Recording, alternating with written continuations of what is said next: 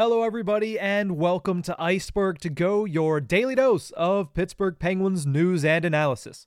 You can find us on YouTube at Inside the Penguins or anywhere you get your podcasts from.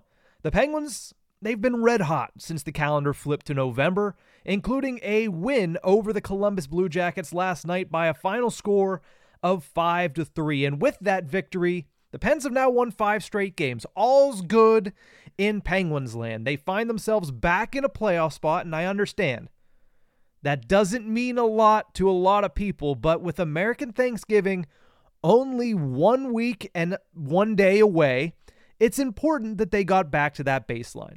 Because if you're not, at the very least, in or very close to a playoff spot by American Thanksgiving, the end of November, it usually ends up in you not having a chance to make the Stanley Cup playoffs. The numbers, the statistics are staggering. But fortunately for the Penguins, they've gotten back on the right track. They're, as of this recording, back in a playoff spot before you even reach American Thanksgiving, and they're playing some very, very good hockey. A big reason for that success that they've had as of recently, it lies with three of their top players.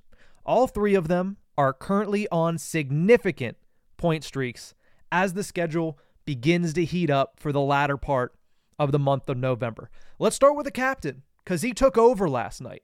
Sidney Crosby, currently riding a nine-game heater in which he has scored fourteen points split evenly down the middle at seven goals and seven assists. Obviously, that includes last night's four-point performance against the Columbus Blue Jackets, a team that Sidney Crosby just loves to terrorize, as I mentioned on the game recap earlier today.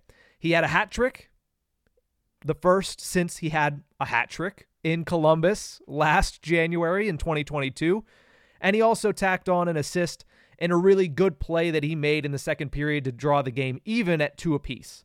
So a great game last night just adds to this stretch of Sidney Crosby continuing to find the score sh- score sheet, excuse me.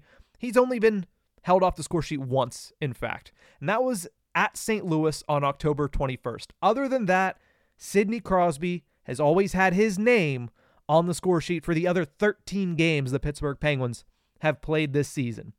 Now, with that, has he been dominant the entire year? I would have the answer be no. Personally, I don't think he's dominated, or I don't think he did dominate earlier in the season. I thought he was collecting points. He was playing pretty good hockey, but he wasn't that take the game to another level, game wrecker type Sidney Crosby in most of those performances. Well, he's starting to dominate, and it's getting scary for the rest of the National Hockey League. His line is now sixth in the N H L in expected goals at sixty-one point nine percent at five on five. That is among forward lines with at least eighty minutes of ice time. Crosby, Guentzel, Rust, they're absolutely lighting it up, particularly as of late. Now, Crosby in general, he's still a way away from his career-long point streak. That's going to be a hard one to reach, as he had twenty-five games straight with a point during the twenty eleven twenty twelve season, in which he scored fifty points in that stretch. twenty-six goals, twenty-four assists. I urge you, not right now, because I hope you continue to listen to this episode, but I urge you after this episode, just go back and look at some of the highlights of Sidney Crosby back in that era, the early twenty tens, excluding, obviously, any of the uh, any of the highlights from the Winter Classic in twenty eleven, but I urge you, go back and watch some of the highlights from that season. If he did not get injured, he would have ran away with both the Art Ross, the Hart Trophy, and there's a good chance that the Pittsburgh Penguins could have gone on a pretty magical run in that springtime. But I digress on that point. Nine games in a row for the captain, fourteen points in that time.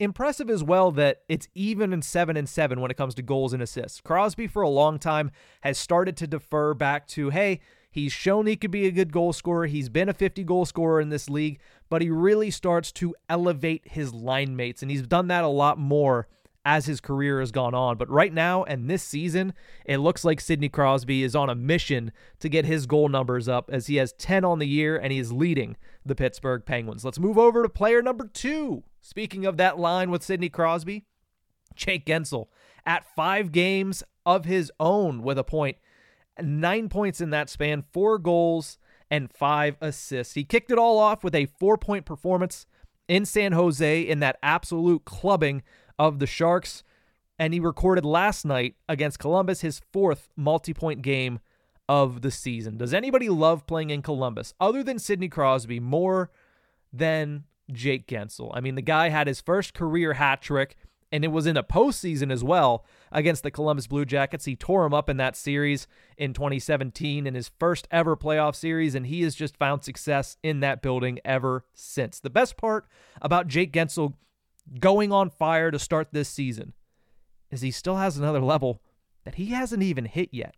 Right now, Jake Guentzel, through fourteen games this season, is operating at a twelve point eight percent shooting percentage. His career average is fifteen point six. He's a sniper, folks, and he hasn't quite shown that this season yet. Eventually, you have to imagine that when he starts ripping it on net a little bit more often, he's going to find the net, and that shooting percentage is going to elevate. He scored a goal last night. That could be something that gets him on a stretch here where he gets back on pace to get up towards that thirty-five, maybe forty goal season for the third time in his career. And who knows? We've all been clamoring to see him get fifty. If he plays the way that he has, matched with the fact that Sidney Crosby's playing the way that he is, there's a chance Jake Guentzel could, you know, score a whole lot of goals and could make a whole lot of money this upcoming offseason as he heads to unrestricted free agency. The Penguins, hopefully, and I've talked about this, hopefully uh, you get that deal signed now before he starts up in the price. But Guentzel has shown a, a much more playmaking side to his game this season, but we all know that forty-goal scorer is still in there waiting to take over. And when it does, you got to watch out because the Penguins are going to be even more unstoppable than they've been in the first five games of the month. Third player on this list, E K sixty-five. This is his first real dominant stretch as a member of the Pittsburgh Penguins. Six-game point streak for him. eleven points in that span, four of them goals, seven of them assists, and he's recorded multiple points in five of those six games. Absolutely ridiculous pace that Erik Karlsson is setting right now. He's starting to gain traction and find chemistry with this team. You saw early on that, yes, Erik Karlsson had the talent. When he came in, those first couple of games, you could tell, okay, this is a guy that is every bit of a one hundred point scorer when it comes to talent alone. But while his skill was shining through, it's really becoming evident right now how well he could eventually fit with this Pittsburgh Penguins team. Eventually, he's fitting really well right now. Five, five of the last six games, he has a multi-point game, but he's starting to find that chemistry. You saw it with Evgeny Malkin yesterday. The short passes up at the top of the zone under duress. Those guys are feeling each other very well right now. They understand where the other one wants to go with the puck. They understand what the other one wants to do, and Malkin and Karlsson are starting to create a whole lot of chemistry. So too with Sidney Crosby, connecting on the game-winning goal last night. Karlsson down to Crosby, one of his patented tip-in goals. That's something you love to see from Karlsson, getting it on the action there. It's starting to come together for the Pittsburgh Penguins, and as of right now, it's looking like they could be unbeatable if they start to put things together. Now, they're a long way from that. There's still a lot of issues on this team, some underlying issues that need to be addressed. You need a little bit more consistency from your fourth line. You need your third line to score at a little bit better clip. I think that they've been playing phenomenal as of right now, but you need them to start chipping in a little bit more often. Drew O'Connor, take advantage of those opportunities. Lars Eller, finish on the opportunities that he has in front of Elvis Merzlinkins.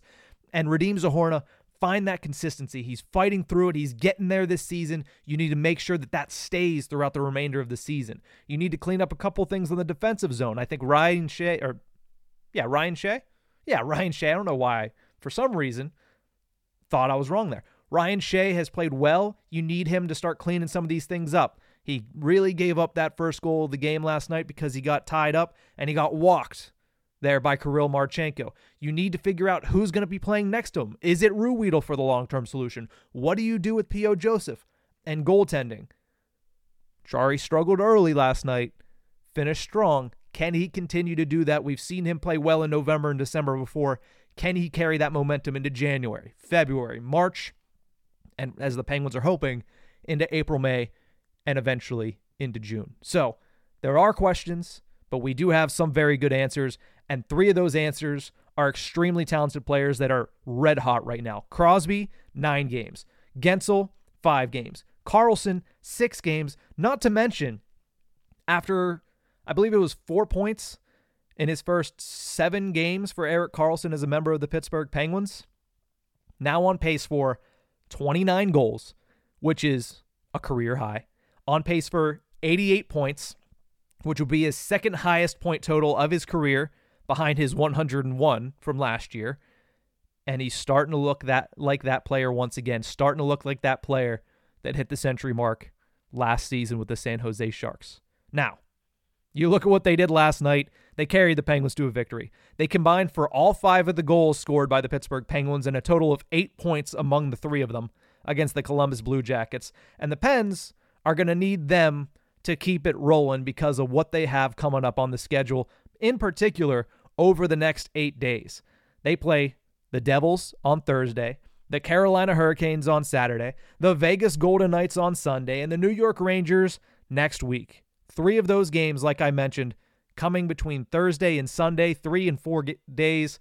The Pens are going to need their stars to show up, especially against these teams that last season gave the Penguins fits. They didn't beat the New Jersey Devils. They didn't beat the Carolina Hurricanes. They beat Vegas once of the two games, and they beat New York once, but got embarrassed in a couple of other games against them. So Pens are going to need their stars. Pens are going to need everybody to come around in these important games to keep the momentum going and get the Penguins in an even better position by the time Thanksgiving rolls around next Thursday. They have these four games before then. It could be a very different feel in Pittsburgh if they can go through and run through at least three of these four teams, because the Pens right now are red hot, but that certainly would uh, make a statement to the entire N H L. Well, that's going to do it for this episode of Iceberg to Go. Thank you so much for tuning in. Remember, you can find us on YouTube at Inside the Penguins or anywhere you get your podcasts from. We'll see you guys next time.